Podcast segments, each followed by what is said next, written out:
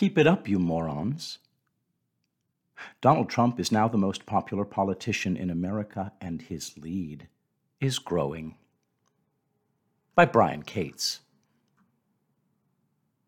After several weeks in which Democrats' very important national televised show trial pulled an abysmal ratings and failed to gain any traction whatsoever, Washington elites flailed around in desperation, looking for a game changer. The moment was perfect. For behold, just such a game changer did appear. An aide to former White House Chief of Staff Mark Meadows, Ms. Cassidy Hutchinson, in all her glory, was indeed a huge game changer, just not in the way the Democrats and their absurd J6 committee had expected. Instead of handing the committee a rocket ship to the moon in their never ending war against Orange Man Bad, Hutchinson instead handed the drowning committee an anvil and waved them adieu as they wailed and sank neath the waves.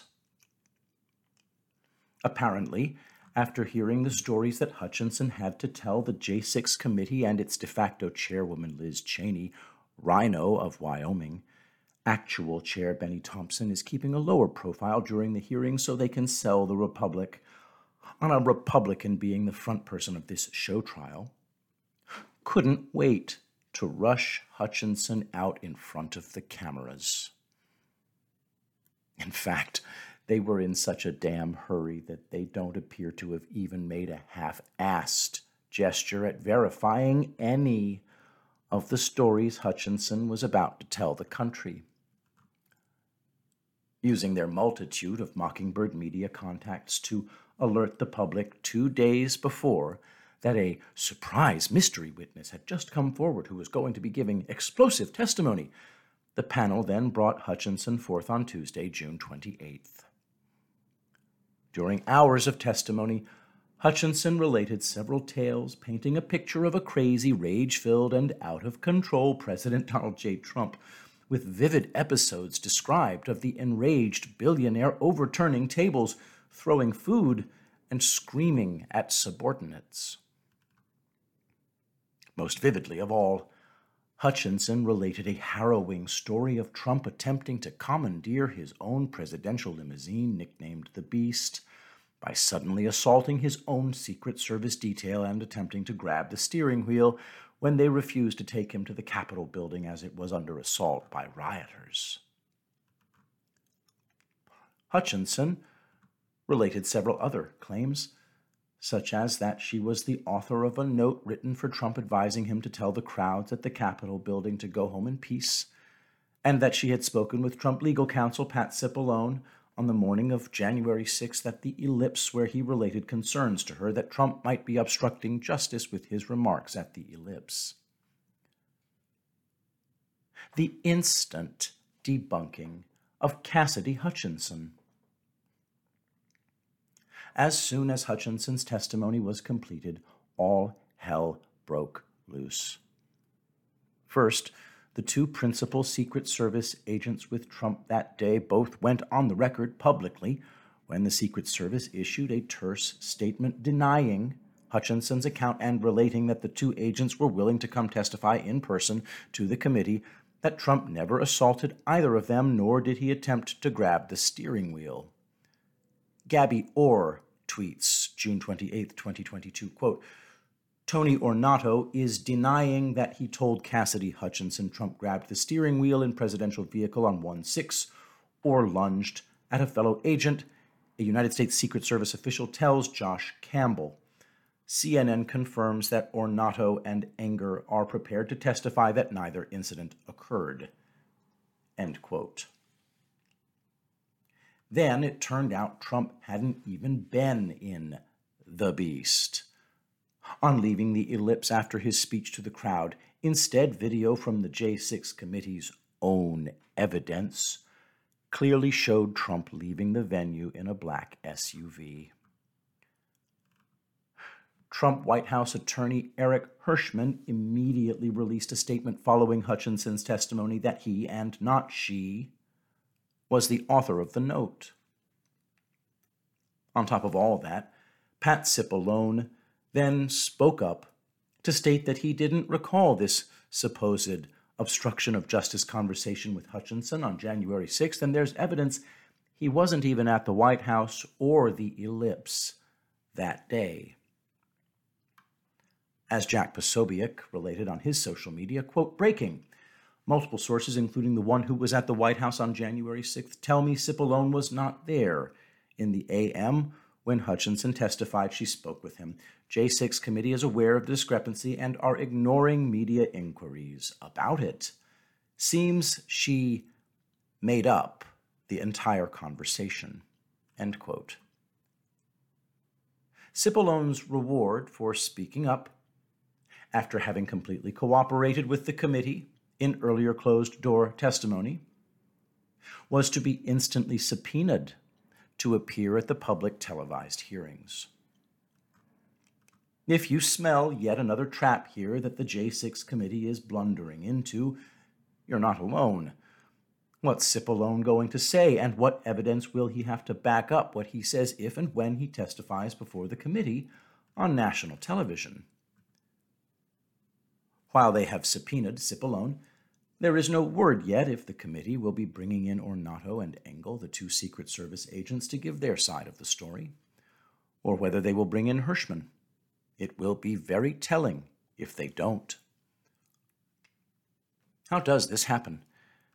How do the members of the committee not reach out to the Secret Service and ask any questions before putting Hutchinson on TV? How do they not contact Cipollone?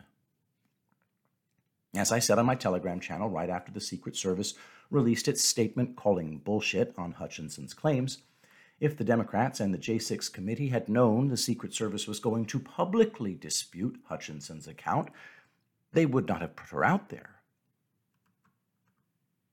the end game is forestalling a Trump run in 2024 by whatever means necessary.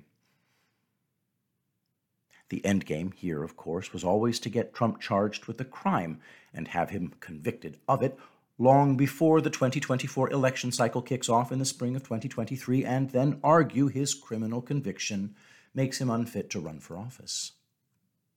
But if the J6 committee's desperate search for a crime that Trump can be charged with by the Merrick Garland DOJ ends in failure, and it's increasingly looking as if that's going to be the case, they do have one card left to play. Passing a law in Congress that forbids Trump from running for office for having, quote, inspired or directed an insurrection assuming they managed to pass such a bill through the Senate and Biden signs it, Trump would instantly file a lawsuit.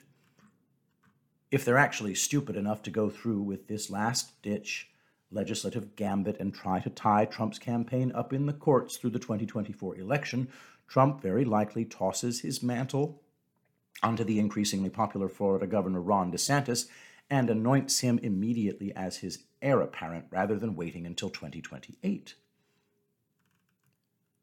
The problem the Democrats have is that the public keeps refusing to cooperate with their agenda for Trump. After six years of relentless, vicious, over the top, hysterical, and completely fake attacks by literally every entrenched elite institution in this country, guess who the mainstream media's own polls and all the popularity metrics now say is the most popular political figure in America. It's this twice impeached insurrectionist right here. John Nolte at Breitbart writes, quote, if you want to talk about the corporate media's waning influence over public opinion, Donald Trump is currently the most popular politician in America. According to the latest polling from Harvard CAPS Harris poll, despite seven years and billions of corporate dollars spent to destroy him, despite two fake impeachments and this kangaroo January 6th committee, Trump's favorable rating is higher than any other politician in America, including politicians the fake media have spent billions of dollars propping up, like Representative Alexandria Ocasio Cortez, D. Fascist. The poll was taken between June 28th and 29th. Of 1,308 registered voters, the Supreme Court aborted Roe v. Wade on June 24th. End quote. Remember how right after the Supreme Court of the United States overturned Roe v. Wade, you had every breathless progressive Democrat talking heads in the news media waxing rhapsodic over an expected huge negative backlash that would manifest against Trump and Republicans for daring to touch their holy sacrament of abortion as a constitutional right. This poll was carried out by Harvard CAPS Harris four days after the Roe v. Wade decision. Of course, the mainstream media puts out many fake polls, like this one from YouGov, which insists with a loud whine in its desperate voice that at present, in the first quarter of 2022, the most popular politician in America right now is Barack Obama. Donald Trump makes his appearance in the YouGov poll at number 11, tied with a Democrat corruptocrat congressman who died two years ago, and Pocahontas. This is propaganda, created for the most gullible and the most brainwashed. Nothing more than that. Democrats are trapped. Damned if they do, damned if they don't. They have no idea what to do next if this J6 crap doesn't work. And make no mistake, it's not working. You can see it on the J6 panel members' faces. Every rally Trump holds, he closes the sale with more and more disaffected Democrats, independents, and moderate GOP voters. Biden's manifest failures are only helping Trump close the deal at this point. The handwriting is on the wall, Democrats and it reads, You lose. You can't fake enough votes to stop what's coming. And you can quote me on that.